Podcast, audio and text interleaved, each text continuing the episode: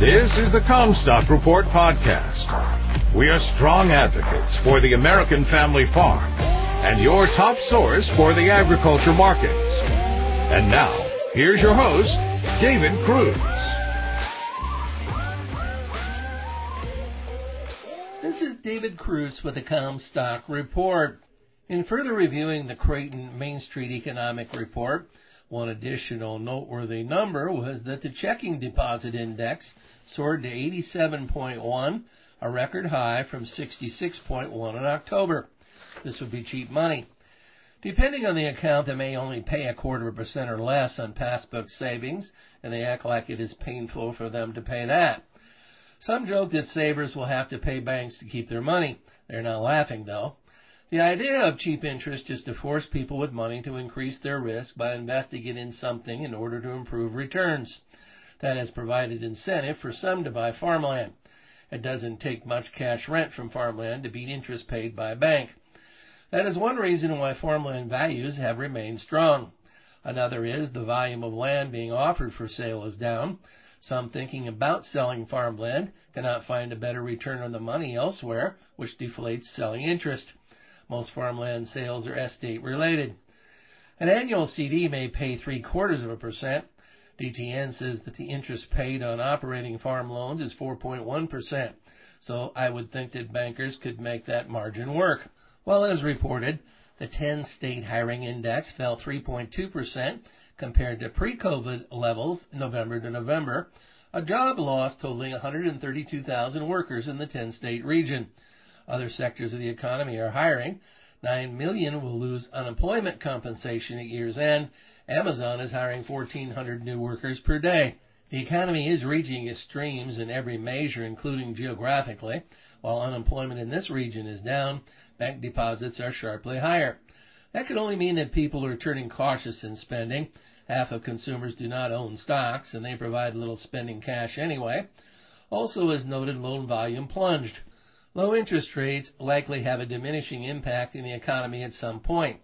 For a large number of people, the crisis is loss of income. Federal fiscal stimulus runs out at the end of December, and how quickly COVID aid is restored again hinges on the runoff election outcome, determining control of the Senate in January. Other programs such as mortgage and student loan moratoriums also expire. $400 billion of the $1.37 trillion in student loans is expected to be defaulted. CDC vaccine advisors have been calling an emergency meeting for Tuesday, intending to authorize use of the first COVID-19 vaccines. That is fantastic news, but it will take months for the benefits of vaccines to show up in the economy. The Fed has argued that the economic recovery is tied to ending the pandemic. The stock market has been doing much better than Main Street. The U.S. dollar was down, trading into new lows for the year. The world seems to want euros versus dollars despite Brexit not going well. We are obviously still struggling with the pandemic and lack of fiscal stimulus. The Chinese are getting a bargain buying U.S. commodities with help from the strong yuan. Many thought that the yuan would sink because of the tariffs and trade war, but China has led the extremely uneven global economic recovery, making us look bad. The dollar's hold on being the currency for global commerce has shown signs of loosening. UST reported new corn export sales of 1.67 million metric tons last week, well above trade expectations. U.S. corn is cheap compared to others. Chinese corn prices have surged past $10 a bushel. China issued another 5 million metric tons of tariff reduction quotas for corn. South American corn production is being threatened by regional drought. Demand will have to be rationed by price somewhere. There were some good rains in South America over the weekend, but they did not hit key growing areas in either Brazil or Argentina. The market was trading a better forecast 2 weeks out on Monday. This is turning into becoming an exceptional drought in the Mato Grosso. The first corn crop is being hurt, and prospects for the safrinha are poised to deteriorate too. There were no deliveries posted for any December contracts. January soybeans stopped at the $12 barrier again, and traders are getting concerned if unable to respond to bullish news. I filled my tank last week with E30 for $1.83 a gallon, so it cost just $21. That lowers the cost of mileage a lot. It also frees up a lot of cash for consumers to spend on something else.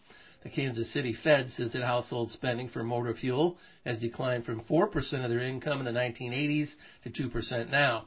That is the same as a 2% increase in disposable income. You've been listening to the Comstock Report. For more information on marketing opportunities, contact us at comstock.com or call 712-227-1110. For a more complete version of the Comstock Report with hedging strategies and trade recommendations, subscribe on our website at comstock.com. Or reach out to one of our risk management specialists about how we can help you protect your profits.